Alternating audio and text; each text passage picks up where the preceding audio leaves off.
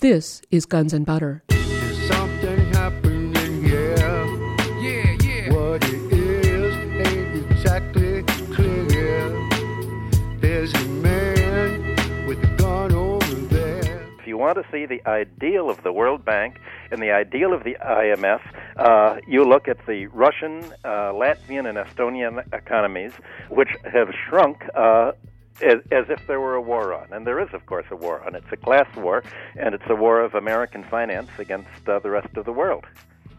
Depopulation, deindustrialization, poverty, a sharply increasing debt and default. So you're going to have uh, many of the post Soviet countries going the same way of, as Iceland very quickly as uh, their real estate debt uh, collapses. I'm Bonnie Faulkner. Today on Guns and Butter, Dr. Michael Hudson. Today's show The Bailout's New Financial Oligarchy. Dr. Hudson is a financial economist and historian. He is president of the Institute for the Study of Long Term Economic Trend, a Wall Street financial analyst, and distinguished research professor of economics at the University of Missouri Kansas City. His 1972 book, Super Imperialism The Economic Strategy of American Empire, is a critique of how the United States exploited foreign economies through the IMF and World Bank. He is also author of The Myth of Aid and Global Fracture The New International Economic Order. Dr. Hudson has written several articles on the recent Wall Street meltdown and Secretary of the Treasury Hank Paulson's plan. These articles have included Financial Bailout America's Own Kleptocracy the largest transformation of America's financial system since the Great Depression. The Paulson Bernanke bailout. Will the cure be worse than the disease? Financial fraud. Mr. Paulson and the new Yazoo land scandal. And thinking the unthinkable. A debt write down and Jubilee year clean slate. Dr. Hudson, welcome again. Thank you, Bonnie. On Friday, the Dow had its worst week ever this last week, down 18.15% and down over 40% from its high. So then on Friday, October 10th, there was a thousand point swing in one day on record volume. I even heard one woman on the floor of the New York Stock Exchange on Friday yelling that no one knows what anything is worth. What's going on? Well, during the first seven minutes, uh, watched the average go down 100 points uh, per minute. Uh, that's 1% uh, per minute of the Dow Jones uh, average. Then it began to recover, thinking President Bush might say something. Uh, then, when he didn't say anything helpful, it began to go right down uh, all over again. And you could see late in the day the plunge protection team come in and try to push up uh, the financials, but uh, then that ran out of steam. It's become apparent that Paulson's plan is uh, not going to help the economy at all. It's only going to help his colleagues on Wall Street. Let's go over the three plans. The first one was to buy mortgages, bad debts, uh, including fraudulent debts, to bail out bad investors.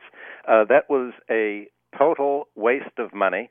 Uh, the second plan was to give money to the banks on terms that would let them continue to pay high executive salaries, high uh, golden parachutes, uh, and the Treasury, while pretending to buy preferred shares that put them in a powerful position, actually would buy non voting shares and again gives money to the banks on the pretense, which Mr. Paulson must know is a deliberate lie, that uh, this money is going to be lent out. The reason any economist knows that it's a deliberate lie is the economy is already over indebted. Uh, people have already pledged so much of their income to pay debt service that there's nothing left uh, in companies, in real estate, or in individual families to pay very much more uh, income and interest. So the only real solution is to write down the debts to the amount that can be paid, to write down the debts to uh, the current market values. The Treasury plan says that uh, not only do companies don't have to do it, but essentially the Treasury bailout plan passed by Congress was a screw the investor plan. It said that uh, banks do not have to uh, mark their securities to market, that they can use Enron style accounting to tell people that they're worth uh, whatever they want to be worth. And foreigners and investors have realized that the banking system and Wall Street are run by crooks. Mr. Paulson is a crook and should be immediately uh, thrown in jail for contempt of Congress and for lying to Congress and for perjury. There's no way that somebody in charge of as uh, reputable and strong a company as uh, Goldman Sachs could come and make the pretense that giving money to banks will persuade them uh, to make bad loans that will lose uh, even more money. If he does say this, then that's part of uh, basically a gangland operation uh, to pay his people. Now, I'm I'm using strong words here because the words are strong. This is the largest financial theft in American history, and it is pure theft. They they have crafted a cover story that they know to be false and uh, the media are barely questioning it. Uh, today, in the New York Times front page, they do uh, point out that uh, the banking system, uh, the lobbies have gone to the Treasury and got the kind of program they want without uh, Treasury control over executive salaries and remuneration. but it doesn't really come out and discuss the single major problem, and that is that the debts in excess of actual market values are not going to be refinanced. Well, all of this uh, points to the fact that they don't seem, the people at the levers of power don't seem to want to fix the economy because a lot of people, including yourself, have come out with all sorts of different ideas about what ought to be done, but they're not going to do it. You're much too optimistic, Bonnie. They want to hurt the economy. We're dealing with an extractive sector. What the financial sector extracts from the economy hurts it. The banking system makes its money by extracting interest from the economy and by untaxing property to leave more rent and uh, monopoly earnings and monopoly super profits that can be paid as interest. The interests of Mr. Paulson's gang on Wall Street are directly antithetical to the economy. Their game their gain is the industrial economy's loss. So it's not that they're floundering. It's not that, oh, gee, we messed up, we tried our best. They're trying their worst to take as much of the economy for themselves as they can. They are emptying the uh, cupboards before the November 4th election. And it's very much like a population in uh, the Near East uh, fleeing from uh, Genghis Khan's invaders. Uh, let's take everything we can with us, uh, except in this case, uh, it's the Wall Street Republicans fleeing from the prospect of a Democratic victory in the election, fearing that somehow Obama may not appoint Robert Rubin or another Wall Street friendly Treasury Secretary, and they'd better steal everything they can while they can, and they're trying to steal enough to shape the next century of American wealth. Well, that's exactly right. And there doesn't seem to be any fight back at all. Do you see anybody in any position of power that's pushing back against this? I don't even see people not in a position of power pushing back against it. I don't see anybody uh, discussing uh, the real issue, which is the fact that uh, uh, the only way of resolving an overdebted economy is to write down the debts. It, it, this should be such an obvious perception that uh, the fact that it's left out of account shows the degree of control uh, that Wall Street lobbyists have not only over congressional discussion but over the mass media. How significant a role is insider trading playing in the daily huge price swings in the Dow? There's no way of knowing. It doesn't seem to make sense on the surface of things that uh, something that's worth uh, one price in the morning can be worth either twice as much or half as much in the afternoon. We just don't know. There's no policemen. They've killed the policemen. It's very funny. The uh, Republicans say that they're all in favor of putting more policemen on the streets, but they've killed all the policemen in Wall Street. Yes, because it seems like these huge swings that uh, institutions or people with a lot of money know ahead of time what's going to happen, and it's all discounted ahead of time. Uh, even if they don't know what's going to happen, uh, they have a fallback position. Uh, for instance, years ago, uh, insurance companies uh, who managed uh, pension funds and other people's money would do trades during a day, and uh, the good trades that they made money on, they'd put in their own accounts. The bad trades, they'd put in the accounts of the uh, investors that they managed. And uh, that's the option that uh, repeal of the Glass Steagall Act has uh, enabled banks and uh, other Wall Street firms to uh, achieve. Now, on television, they keep talking about all these interest rate cuts. This is what they're doing now. They're cutting interest rates. What is this going to do? Uh, the interest rates they're talking about are not the interest rates on credit cards.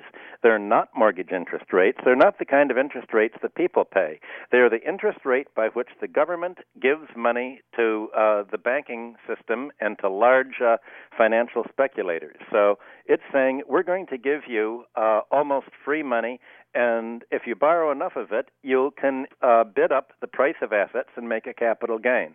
So we're going to give you enough money to flood the economy with credit and let you make a capital gain. The problem is that the uh, banks and the other investors who would like to make a capital gain by getting credit for free uh, don't want to buy assets that already are underwater. So again, we come up with a problem of negative equity. So many mortgages, so many assets, and so many banks themselves have negative equity already, that is, they owe more debt than their net worth is, that uh, there's no point in uh, in buying anything. So uh, this is called pushing on a string. You can provide the credit, uh, but you can't make people use it. You can lead a horse to water, but you can't make him drink.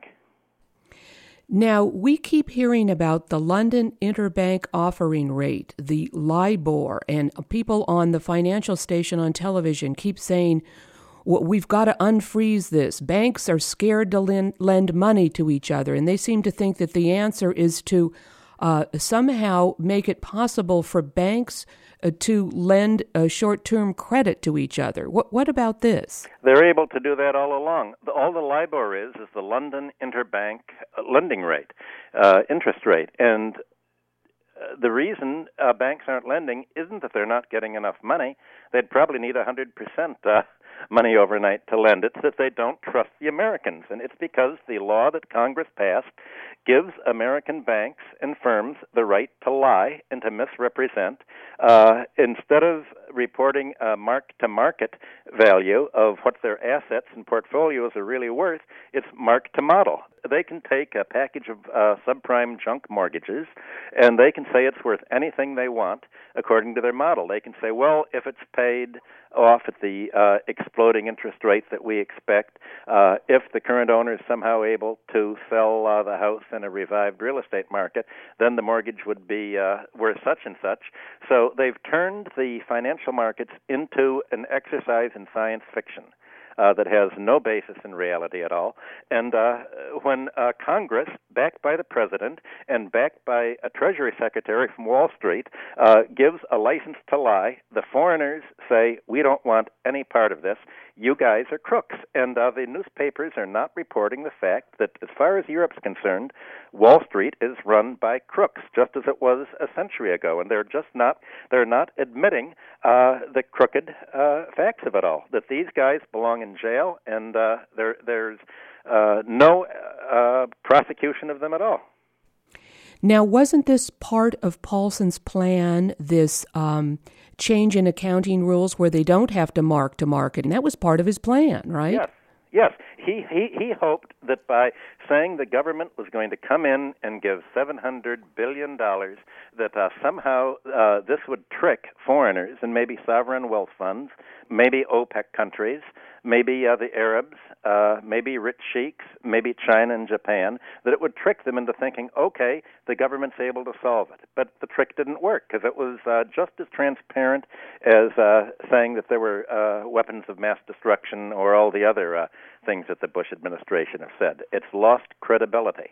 And it, it's made matters worse by the way in which uh, Lehman Brothers, for instance, when it uh, the day before it went bankrupt, it emptied out its European offices of cash, emptied out their accounts, put them here, and paid off uh, its own people. Uh, and then the government followed by an illegal uh, gift to the American car manufacturers by saying, we're going to break international law and give uh, government grants only to the American car companies, not to foreign companies in, in the United States, uh, only to the white people, not for the yellow people, basically. Uh, that's how it was taken in Asia, and there were uh, protests about how can you how can you give favoritism to U.S. and not to uh, the Japanese firms that we relocated uh, within the United States in order to take advantage of, uh, of the trade there and do everything you've said, and uh, now you're screwing us. Uh, I, I can't express to you strongly enough that foreigners think that th- this administration is a gang. That's why they're selling. That's why they're bailing out. That's uh, never before in my experience, which goes back 50 years on Wall Street, have I seen uh, seven uh, days of steady decline in the stock market. Every decline I've ever seen has been a zigzag. It goes down one, two, three, maybe even four days, then it bounces up. There's a short squeeze, people have oversold, then it goes down again, bounces up, then it goes down. A zigzag is how markets operate, but there's been no zigzag. Uh, so that you know that uh, it's not a panic, it's, it's foreign disgust with how uh, the Americans are not only mismanaging, but deliberately stealing. I'm speaking with financial economist and historian Dr. Michael Hudson. Today's show The Bailout's New Financial Oligarchy. I'm Bonnie Faulkner. This is Guns and Butter. Well, I hear on television uh, financial people uh, railing about how we need foreign investment and how, how we're going to attract foreign investment. Uh, th- that era has ended. Uh, we're now in an era of uh, other countries and investors treating the uh, U.S. economy like a hot potato. They want to get rid of all the dollar denominated financial assets they have. For instance, the German government has had to bail out uh, German banks in Dusseldorf and in Saxony that uh, had faith in American financial institutions and money managers to sell the mortgage debt. And it's very much like the situation in uh, Animal House. You remember when, uh, was it uh, Otter? No, it was uh, the whale or one of the other people who had a very expensive car. And he let his fraternity members take his car and uh, they wrecked it. And uh, he was crying. He was all upset. My God, you've wrecked my father's car. What can I do? And uh, one of the characters said, You screwed up. You trusted us. Well, that's what America has said to uh, the German banks and uh, the European banks and uh, other banks in other countries. You screwed up. You trusted our money managers. Boy, are you foolish. We've made a mint off you, and we're going to keep it. And uh, these money managers have already given themselves stock options and uh, golden parachutes and uh, high uh, salaries. So they've already taken it. This is irreversible. They've got their money and they're running. So then, this so called bailout, Paulson's plan, is not going to fix the need for foreign capital. That's, that's finished. It, that's, and that's exactly why the market was going down and why the dollar actually uh, has been sinking. The foreigners are saying, well, uh, we don't trust the U.S. economy anymore. We don't trust the banks. And America already is running a heavy trade deficit. It's already running a heavy military uh, deficit because of the war in Afghanistan and Iraq. Uh, and now it's, uh, in the past, it financed these deficits by inflows of foreign investors. But now there's an investment outflow as well. So the result is a threefold pressure on the U.S. dollar. Uh, the economy has been hollowed out uh, by the Wall Street plan, by the free market plan. And remember, this is the economic theory that's been getting Nobel Prizes for free trade and free uh, open capital markets for the last uh, 32 years. Uh, the whole body of theory that's taught in almost every university of the country is itself as bankrupt as uh, the banking system is. You're referring to Milton Friedman. Didn't he get a Nobel Prize? Yes, and the vast majority of Nobel Prizes have been given to University of Chicago economists, and uh, they were really just shills for the financial sector. When they opposed a role of government uh, planning and said it's impossible, they overlooked the fact that, as I think you and I have talked about on this show before, every economy is planned by somebody, and it has been uh, planned ever since the Neolithic. People have to look forward. If the government doesn't do the planning, if the government withdraws, is society's long-term planner, uh, then the planning role is left to Wall Street as allocator of credit, and uh, Wall Street and finance traditionally are short-term.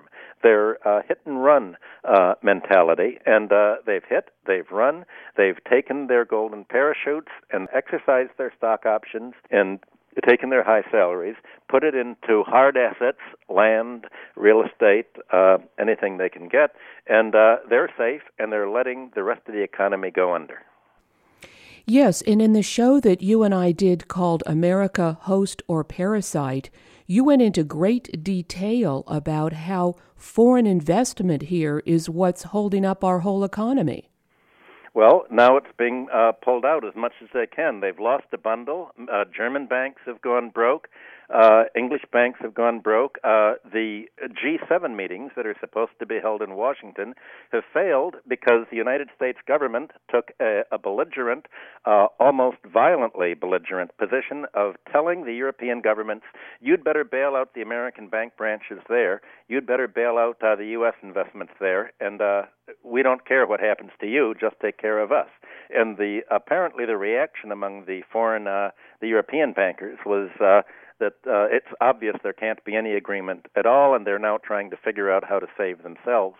Uh, and at best, this will transform uh, the euro and foreign currency markets by putting uh, governments on a path to try to develop some alternative uh, to the U.S. dollar based system where other countries' foreign exchange reserves take the form of loans to the U.S. Treasury.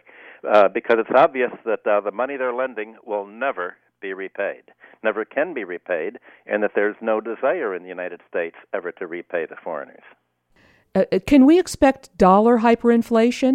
Not a uh, hyperinflation occurs uh, when the currency collapses against other currencies. I don't think you'll find hyperinflation until such time as other economies have an alternative to the dollar. And now that foreign central banks uh, don't have many U.S uh, vehicle, dollar vehicles to invest in, you can be sure that uh, Europe, uh, Asia, uh, the post Soviet economies are all doing what they can to develop an alternative to the dollar. But until they do, there will not be hyperinflation here. There will simply be a domestic polarization of income between wealthy creditors, the top 10% of the population, and the bottom 10% of the population who are debtors. So, uh, what the uh, vote did was uh, polarize the economy to an unprecedented degree, reversing the whole American dream and making it almost impossible uh, for people to get rich, except for the few who win the lottery and most people who play the lottery, of course, are going to lose. So uh, you're making a, a lot of people much more desperate. The more desperate they get, the more money they're going to lose, and the quicker the economy will polarize. That's uh, how the polarization process uh, occurs. It's an accelerating process, and uh, Mr. Paulson and uh, the Democrats have just accelerated that. I was just about to ask you about that G7 meeting, and now uh, uh, the communique that uh, Hank Paulson came out with, even people on American television were saying, well, gee, he's not being specific. Why, this isn't going far enough. When a Treasury Secretary coming out of a meeting of finance ministers is not specific, that means uh, they wouldn't give us what we wanted. we tried to boss them, and they wouldn't say yes uh, and so we have nothing to say. In other words, the U.S. made irrational uh, demands, and short of dropping an atom bomb on Europe, I don't see there's any way of getting their demands met. Now, at the same time, this weekend, the International Monetary Fund and the World Bank are meeting. Now, what role do these organizations play in what is happening? essentially the same role as if you sent the finance ministers into the mental ward at Bellevue Hospital, namely nothing. Uh, these people are idiots, or they wouldn't be in the World Bank and the IMF. Uh, the World Bank and the IMF are just extensions of the U.S. Treasury. There's no positive role they can possibly play. Uh, they have uh, the IMF now has only one client left in the entire world. I think that was Turkey uh, which even may have repaid its debt by now, nobody wants to go near it. It's a poisonous organization uh, run by a dysfunctional, creditor oriented, pro American uh, financial philosophy that everybody in the third world, Asia, Europe, uh, is avoiding like the plague. Yes, and both those organizations have played a very destructive role internationally in third world countries, haven't they? Uh, and in Russia uh, the, and the post-Soviet countries. The World Bank puts uh, Latvia and the Baltic states at the top of its business-friendly countries. These are countries whose economy is falling apart now, uh, that have uh, such an anti-labor policy that there's been a an emigration of uh, skilled labor. I think one third of Latvian men between the ages of 25 and 35 have uh, told pollsters that they are trying to emigrate uh, within the next 10 years. Uh, these are the most destructive economies as possible. And if you want to see the ideal of the World Bank and the ideal of the IMF, uh, you look at the Russian, uh, Latvian, and Estonian economies, which have shrunk uh, as if there were a war on. And there is, of course, a war on. It's a class war, and it's a war of American finance against the rest of the world depopulation, deindustrialization, poverty, a sharply increasing debt and default. So you're going to have uh, many of the post Soviet countries going the same way of, as Iceland very quickly as uh, their real estate debt uh, collapses. And in the case of the Baltics, uh, by following IMF and World uh, Bank advice, they've borrowed um, primarily in foreign currency against their real estate. Uh, Latvia's real estate debt is over three quarters denominated in foreign currency, so that once the currency goes down, uh, the defaults will spread uh, very quickly, and the economy will uh, will fracture.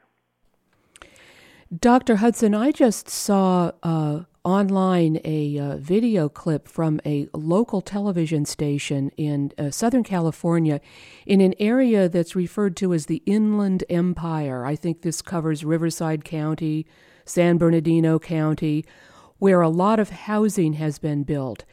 And they took a television crew into some of these new housing developments. These houses are uh, brand new, very spacious, beautiful big houses that people have simply walked away from.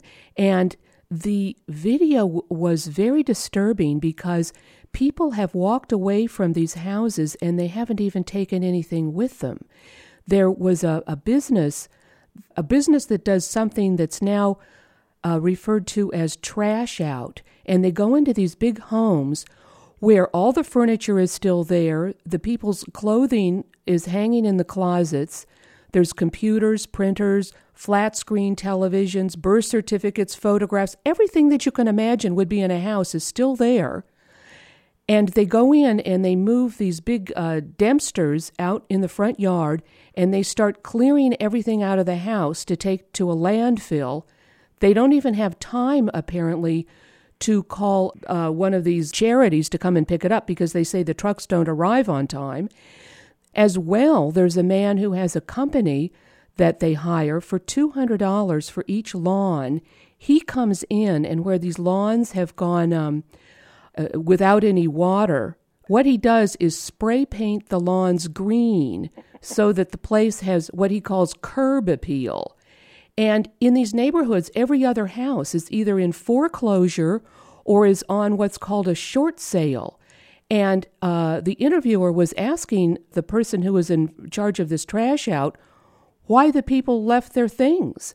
And he said, Well, I don't know. Maybe they couldn't afford to hire a moving truck. No, that's not the case. Under the uh, bankruptcy law, uh, you're not allowed, if you're going bankrupt at a given date, uh, especially if you're a business, you're not allowed to take the things with you and empty out the business. When you declare bankruptcy, you have to leave everything as it was, or else the uh, creditors can come after you for whatever you've taken. So my guess is that uh, either the businesses or the individuals in the houses have uh, taken a uh, videotape of uh, what they've left in the house to prove that they didn't uh, break the bankruptcy law by uh, emptying out the house and leaving uh, a shell. Uh, they have to be able to say, "This is all we had, and we've gone bankrupt uh, in the normal course of events." Not uh, looting everything before and uh, playing tricks and leaving just uh, an empty shell and uh, secreting all of our assets somewhere else. So they've been probably told by lawyers that they have to leave everything there. Otherwise, there wouldn't be any motivation for people to uh, act so irrationally. Nobody has to hurry to get out of the house. If you've ever tried to arrange for a mover, you know how long it takes uh, to get the movers there. And so This was uh, what they've been obliged to do under the bankruptcy law. I don't understand why the creditors uh, didn't try to recover uh, some of this material, but uh, it shows that the creditors really don't particularly care. Uh, it also shows that uh, what's left uh, is uh, going to be very difficult to make into something saleable. Uh, California's tax laws don't help at all. Uh, as long as California keeps Proposition 13 on the books and its crazy uh, aversion to the property tax, uh, it's going to shrink and shrink and suffer more and more bankruptcies and uh, become a stratified society.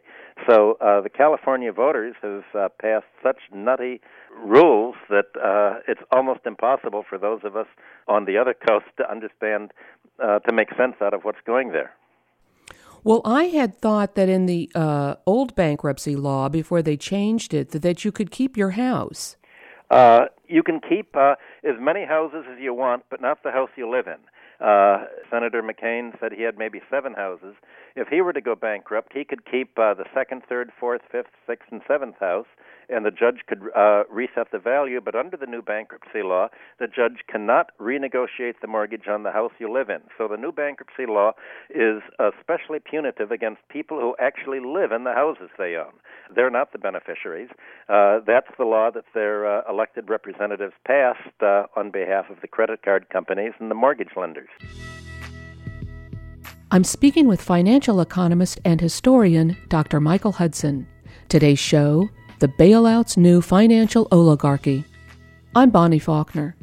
This is Guns and Butter. Now, in terms of this junk paper that the plan, the so called plan, was designed originally to buy, I understand now that uh, Fannie and Freddie are now buying this paper. Is they that were right? given $100 billion each uh, to so called uh, resume lending and they're uh, able to actually buy these junk mortgages. Uh, obviously, not many people are able to get new mortgages. I mean, what's needed if they really wanted to uh, fix things uh, would be to, to begin to liquefy the real estate market again, and this money could have been used to uh, write down existing mortgages to something that approximated the actual market value of houses. And if you had houses selling at their actual uh, market price, uh, you'd probably be able to sell them. The reason the houses can't be sold is the mortgages exceed the market price, and without a debt write down, all this extra money that's been put in them is just uh, going to enable insiders to buy bad debts from their cronies. For instance, if I'm working for Fannie Mae and I buy uh, two billion dollars worth of uh, loans from, uh, let's say, Countrywide or now Bank of America. I think that well, maybe when they break up Fannie Mae into a lot of smaller agencies, I can get a nice uh, vice presidential job in Bank of America. So uh, there's no uh, protection against the most basic conflict of interest uh, that you'd expect in a in a plan that was done honestly and efficiently. Could you say a little bit more about the the demise of the investment bank Lehman Brothers, that seemed to go belly up overnight, and it's had a devastating effect, and nobody's really writing much about it. I think they did at the time. Uh, Lehman Brothers committed suicide. Uh, it was voluntarily trashed by its uh, CEO, Mr. Fuld. Uh, there was no need for it to go under whatsoever. Uh, there were plenty of offers for it. Uh, the Koreans made an offer. Uh, other groups made an offer. But Mr. Fuld said, uh, I want to get actual book value in my Enron style accounting for it. I want you to pay Lehman Brothers what it used to be worth. And uh, the Koreans and the uh, other uh, fund said, We'll pay you what it's worth today. And that'll be enough to keep you going and keep you in business. And Mr. Fuld said, I'd rather the company go bankrupt than take one penny markdown from what it used to be worth. I don't believe in taking a loss ever. And uh, so the company went bankrupt. And uh, the employees were absolutely furious because they all lost their jobs uh, immediately. And uh, especially the foreign employees, say in the London office, uh, were fired overnight said, uh, "Get out tonight. It's closed." All they had were the canteen uh, credit cards, where they'd prepaid for a month up to a hundred pounds, and so they uh, there were lines reported to be standing before the canteens, getting out uh, coffee or gum or anything that they could uh, carry with them, and uh, so the employees were absolutely furious. It was uh, unnecessary, uh, but deliberate on the part of Mr. Fuld's at grandstanding, and he had. Uh, made so many hundreds of millions of dollars in uh, bonuses and uh, excess salary that he said, I don't care if everybody goes under. I've got my money. Screw the employees. And uh, that's basically what happened. He said, if I can't cheat uh, foreign governments, if I can't cheat investors, I don't want to be in the game anymore. Now, Italian Prime Minister Silvio Berlusconi said that governments may shut financial markets as the credit freeze pummels stocks and threatens a global recession. Uh, he said that uh, markets may be shut while policymakers, quote, rewrite the rules of international finance. How likely do you think this is? That's quite possible because uh, if you shut them down, uh, what you'd have is uh, somewhere in the world there would be a shadow market springing up. It could be in the Cayman Islands, it could be in Russia, it could be in Beijing. Uh, and these would be uh, trades for when the market opens, what will you pay for these given stocks? Uh, but there wouldn't be any official market, and uh, officially shares wouldn't be uh, transferred. Uh, and the idea would just be uh, if you shut everything down, uh, there won't be a panic. But the question is, uh, shutting down the markets, what does it mean? Does it mean that when the markets reopen, all the banks will start from a zero position and the deposits will be wiped out and uh, russian style. Will they decide that there are too many savings and they're going to hyperinflate the economy? Will they devalue the currency? Will they wipe out the debts? There's no indication at, at all of uh, what anybody can do. And the europeans especially have such a narrow minded idea of uh, what all of the uh, proposals are that you really really can't tell. There was a communique from the IMF, I think, uh, earlier uh, today or yesterday, uh, saying that that they were going to look at all possible options. And you know that when they say all possible, uh, Fed Fisher, uh, Richard W. Fisher of the Federal Reserve, said that the Fed will do whatever is necessary to ease the strains on market and the economy. But uh, when you say whatever is necessary, they're not going to even consider writing down uh, debts to the ability to pay. They're not going to uh, consider nationalizing the banks and insurance uh, companies. Uh, they're not going to let the biggest political campaign contributors uh, go bust. So when they say all, they mean a very narrow uh, slice of uh, reality.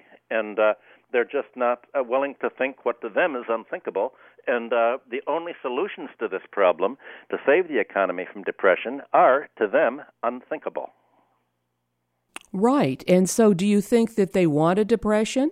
No, they they they'd love uh, a thriving economy they could make money on.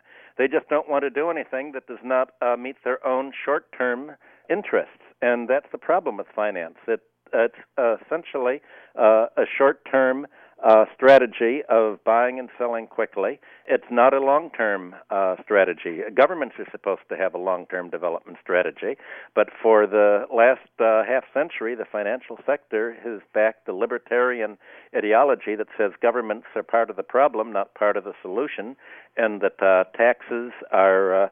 Uh, only a dead weight, uh, not uh, anything worth spending on infrastructure, and that uh, government planning is essentially inefficient, and you should turn over planning to the banking and financial sector uh, to allocate resources. And you see that when you do that, when you uh, let planning shift out of the hands of governments into the banks and money managers, that what they do is simply make money by inflating asset prices and doing uh, derivatives trades and uh, financial engineering rather than industrial engineering. Now, um, state and local governments' tax revenue is in decline. What effects will this have? Well, already in New York City, where I live, uh, Mayor Bloomberg has said uh, now that Wall Street is under, it's not going to be paying as many taxes, so we're going to have to cut back capital spending. All over the country, we've heard about infrastructure rotting away, bridges collapsing in Minnesota. Uh, the states and municipalities now have uh, the taxes being cut and uh, revenues down, so they're not able to fix the roads, they're not able to fix the bridges, they're cutting back capital spending programs, uh, they're downsizing uh, the municipal labor force, and so you're having uh, economic shrinkage, and you can be sure that none of these states and municipalities have been funding their pension programs. So they're all going to be in the situation uh, much like uh, San Diego was. If you want to see where they're going, look at where San Diego went in being irresponsible and not putting aside any money at all to pay uh, the pensions that it now has to fund on a pay as you go basis while tax revenues are falling. This means huge cutbacks. And uh, uh, you'll notice that uh, if the government really would have been wanting to help the American economy, it would have set up an insurance fund to finance uh, states and municipalities. It did nothing of the sort. It funded only Wall Street, not uh, the localities that are actually in need of uh, revenue these days. And now that uh, the real estate prices are falling. There's a lot of clamor by the banks and uh, by the real estate industry. You have to cut taxes to give tax relief so that we can pay the banks. Now, if the cities lower the real estate taxes, as uh, they're lobbying to do, then uh, you're going to have even more of a squeeze on state and local finances. And uh, what Mr. Paulson and uh, at the Federal Reserve, uh, what Ben Bernanke is saying is we've got to reflate uh, the real estate market. This is a great tragedy, they're saying that uh, the American real estate market, real estate prices are coming down and be more affordable. Uh, what they're saying is that we don't want more affordable real estate prices. We want higher real estate prices. The problem, from Mr. Paulson's point of view, is that Americans are only paying 40% of their money for housing now. In his view, Americans will have to reflate the real estate market by paying 60% of uh, all of their income on housing. Now, if they do that, they're not going to have any money uh, to spend on goods and services uh, at all. So, what you have is a kind of finance capitalism, a casino finance capitalism, that is the antithesis of the industrial capitalism that most economic textbooks uh, uh, describe. So you're seeing the end of industrial capitalism in this country. You're seeing uh, industrial capital hollowed out by Wall Street, loading it down with debt. You're seeing uh, industrial companies borrow money to buy their own stocks to support the stock options of their managers. You're seeing industrial companies borrow money even to pay out as dividends to support stock prices so that their managers and, and chief financial officers can sell out uh, their stocks at uh, higher prices than they otherwise could have. I'm speaking with financial economist and historian Dr. Michael Hudson. Today's show The Bailout's New Financial Oligarchy. I'm Bonnie Faulkner. This is Guns and Butter. Now, what do you think things are going to look like in the near future? So far, we haven't been able to identify any pushback against this. What, what is our world going to look like, let's say, after the next president takes office? Uh, well, if you want to get a a foretaste of it, the best thing to do is to look at what happened in Russia after 1996, when Mr. Rubin uh, had a free hand in designing an ideal economy in the post Soviet economy. Uh, the labor unions will be broken, living standards will fall by a third, uh, suicide rates will go up, life expectancy will shorten, uh, people will be told to go to the emergency ward at the hospital if they're sick, and the emergency wards will give them an aspirin uh, and maybe some baking soda uh, to settle their stomachs. Uh, jobs will be out. Uh, the cities will become uh, not very pleasant places as uh, mental problems rise uh, as people lose their jobs and depressions. Uh, transport will be uh, cut back, as it's already begun to be cut back in New York.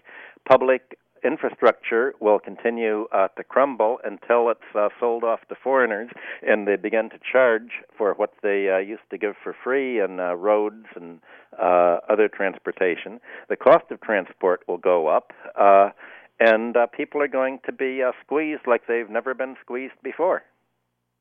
Now, this could lead to a complete social breakdown, couldn't it? Uh, it could be just a social squeeze. Uh, I'm not sure what you how you define the word breakdown. Uh, it may lead to emigration of skilled uh, labor uh, abroad, just as uh, there was a brain drain in the case of Russia. Uh, America will begin to look uh, very much like Mexico. Are we on the verge of a Great Depression? Uh, it seems to be because if the debts are paid, then they have to be paid at the expense of not buying goods and services. And if you don't buy goods and services, then what's the need to hire people uh, to go to work to produce them? Uh, so that's what it looks like. It's an engineered depression. It didn't have to be this way. They're going to say this is a business cycle. They're going to say that it happens mathematically once a century. It was created by Mr. Greenspan, uh, Mr. Paulson, by the Bush administration, and but especially by the Clinton administration. It was the Clintons that really started the ball rolling, and that hasn't been uh, realized. Uh, but now, you when you have uh, Miss Pelosi and uh, Mr. Reid uh, leading the uh, pack uh, for Wall Street, uh, the Democrats have to take fully as much responsibility as the Republicans for pushing us into depression. Let me ask you one thing, uh, and I think you mentioned this briefly in the beginning, but people keep talking about injecting uh, money directly into the banks. Now they're injecting capital straight into the banks. What is this going to achieve? Nobody's really done that yet. They're talking about uh, the government buying uh, non voting special stock in the bank that the banks will be able to report as part of their capital structure. Uh, banks are required under uh, what's called Basel II for Basel, Switzerland, uh, to have a certain amount of capital reserves to back their deposits. Uh, the government will just give them enough money to use as reserves, but this will be in the form of so called preferred stock, which is counted as uh, equity. It won't be voting. It uh, may or may not uh, receive dividends. And instead of the government taking over the banks and nationalizing them and taking control, it's uh, turning the control over to the same guys who've been uh, mismanaging money all along. So it's a subsidy to mismanagement.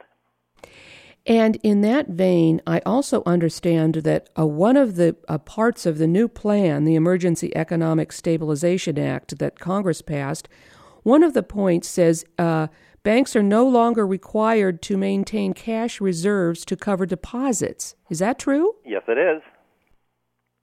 That means that uh, the banks. Uh, if they go under, the FDIC will bail people out, and uh, now up to two hundred fifty thousand dollars per deposit.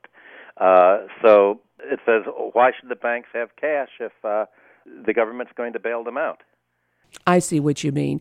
What do you expect to see uh, tomorrow morning when the stock markets reopen? I have nobody has any idea any given morning. Uh, even Jim Cramer on CNBC last week looks at every decline as a buying opportunity. Said, "Well, if you really are going to need your money in the next year or two, uh, you really don't belong in this market.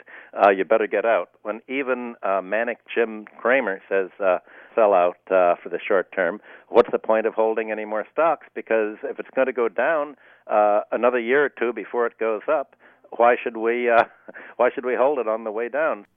You know, mentioning uh, Jim Cramer, I actually heard him say that whatever money you need in the next five years, you should take off the table. And I thought, oh, this is unprecedented. Who's he talking to? In other words, but even suppose I need money in ten years. Uh, if I know it, the market's going to go down for five years, I think I'll pull it out, put it in cash, and buy back in in five years.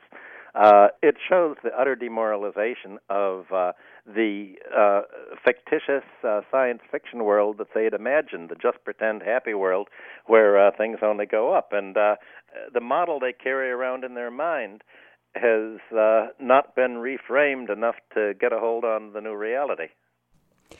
Uh, before we close, could you say a little bit more about the credit crunch? Is it still the case that people are not able to get loans? Well, it's very hard to get a loan for property that's worth less than you already have a mortgage for. It's uh, hard to get a car loan uh, because it used to be that uh, the car lenders would figure you can resell the car at a, uh, a given price after a year or two, and nobody's buying a, uh, more cars these days. Uh, so they're not lending as high a proportion of the car or the uh, uh, real estate as they used to. They're not going to make any uh, zero down payment, 100% or 125% mortgage loans. Uh, people are actually having to put up money uh, some money of their own to borrow, and uh, that hasn't been done for a while. And uh, most people don't have enough money to make the uh, higher down payments that the banks now require. And the problem really isn't uh, only from the banks. Suppose you want to buy a, a house. Why would you go in now when there are for sale signs all over the neighborhood, houses still unsold, and buy a house at these prices when you know that as these houses are all sold off at uh, distress rates, uh, you can get it cheaper later on. Uh, why would buyers uh, even want to borrow? Uh, so it's not so much there's a credit crunch. The economy's come down to the reality of the relationship between uh, the volume of debt and uh, the inherent uh, net worth or reproduction cost or use value of whatever they're buying. The media is referring to the lack of market confidence, that we need to restore confidence. Do you think that's possible? Well, what there's been is a confidence game. Uh, and a, a con man is someone who gets people's confidence uh, and then uh, steals their money. Uh, so there's been a confidence game. The confidence is gone because people now understand that uh, the the deregulation has been, has let uh, criminals take over the financial sector. They're letting Angelo Mozilo of Countrywide walk away with hundreds of millions of dollars instead of throwing him in jail.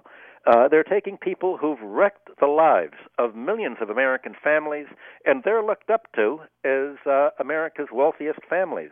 They've put uh, essentially, well, you remember how Zola said, behind every family fortune is a great theft.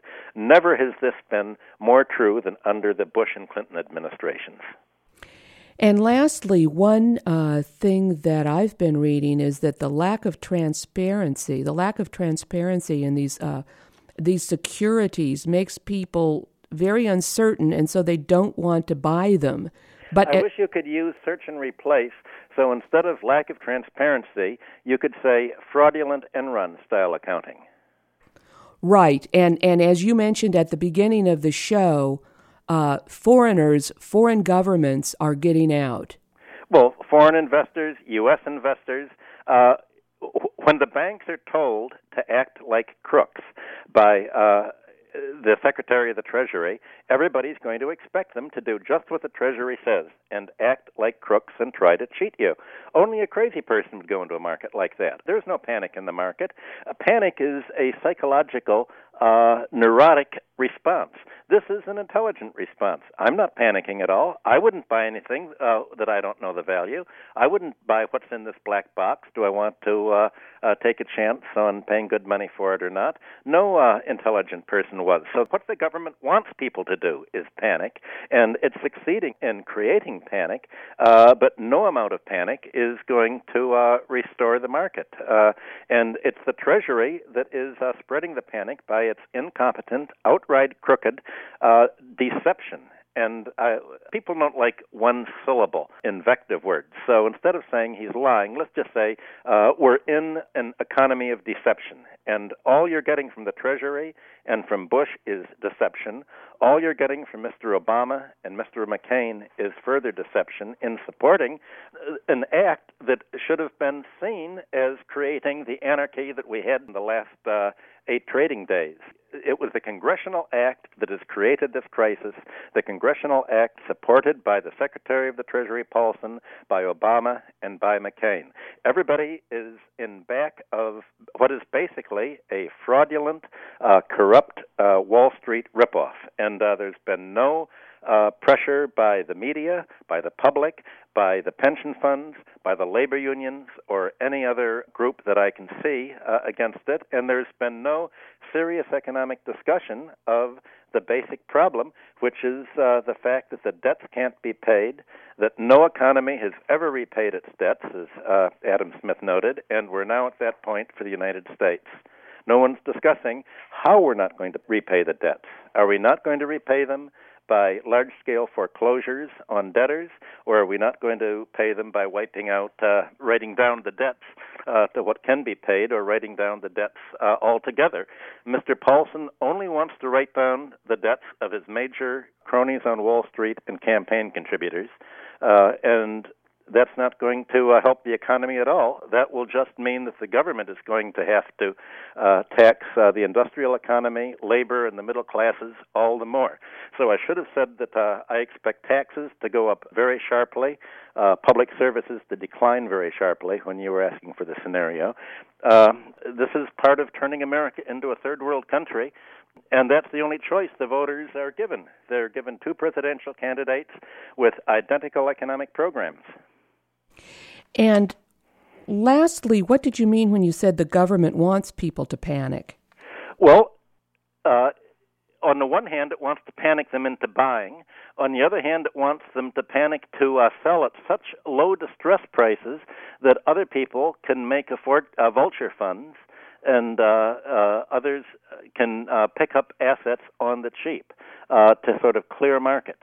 Its idea of clearing market is to have everyone panicked and uh, sell at such low prices that finally new buyers come in to uh, make a killing by things sold at much less than they're worth. But uh, we're not uh, near that yet. As a matter of fact, if you look at the uh, stock market prices, it's still a pretty high uh, price earnings ratio, especially in view of the fact that everyone expects earnings uh, to go way down in the current year. Is uh, we have debt deflation, so uh, essentially, by panic, I meant the result of political panic is to create an emergency condition where, uh, if the government is run by thieves and crooks, they can do whatever they want, saying that they're doing what they're doing in order to cure the panic.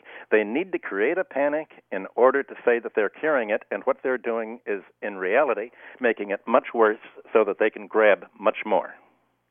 I see. And you also think that we haven't hit the bottom yet in this thing. When Jim Cramer says we're five years from the bottom, uh, I think you should uh, take him seriously on that. I think that uh, in in terms of uh, the actual economy, the real economy, in terms of people's living standards, in terms of public services, in terms of costs, in terms of uh, the value of the dollar, all these things have a long, long, long way to go down. Dr. Hudson, thank you very much. Thank you very much, Bonnie. Something happening here. Yeah, yeah. What it is ain't exactly clear. There's a man with a gun over there. I've been speaking with Dr. Michael Hudson. Today's show has been The Bailout's New Financial Oligarchy. Dr. Hudson is a financial economist and historian. He is president of the Institute for the Study of Long Term Economic Trend, a Wall Street financial analyst, and distinguished research professor of economics at the University of Missouri Kansas City. His 1972 book, Super Imperialism The Economic Strategy of American Empire, is a critique of how the United States exploited foreign economies through the IMF and World Bank. He is also author of The Myth of Aid and Global Fracture The New International Economic Order. Today's program focused on his latest articles, including Financial Bailout America's Own Kleptocracy, the largest transformation of America's financial system since the Great Depression. The Paulson Bernanke Bailout Will the Cure Be Worse Than the Disease? Financial Fraud Mr. Paulson and the New Yazoo Land Scandal, and Thinking the Unthinkable, a debt write down and Jubilee Year clean slate. Dr. Hudson has been a consultant to foreign governments, including Canada, Mexico, and Russia. Visit his website at www.michael-hudson.com. That's www.michael-hudson.com. Guns and Butter is edited and produced by Bonnie Faulkner and Yarrow Mahko. Our engineer is Bonnie Bone. To leave comments or order copies of the show, call 510 848 6767, extension 628. Email us at blfaulkner at yahoo.com. That's B L F A U L K N E R at yahoo.com. Our website, gunsandbutter.net, is under reconstruction.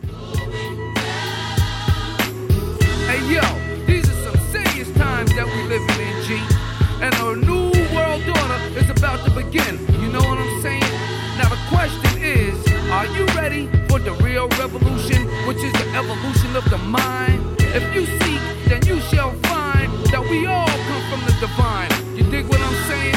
Now, if you take heed to the words of wisdom that are written on the walls of life, then universally we will stand, and divided we will fall, because love conquers all. You understand what I'm saying? This is a call for all you sleeping souls. Wake up and take control of your own cipher, and be on the lookout spirit sniper, trying to steal your life. You know what I'm saying? Look what's inside yourself for peace. Give thanks, live life, and release. You dig me?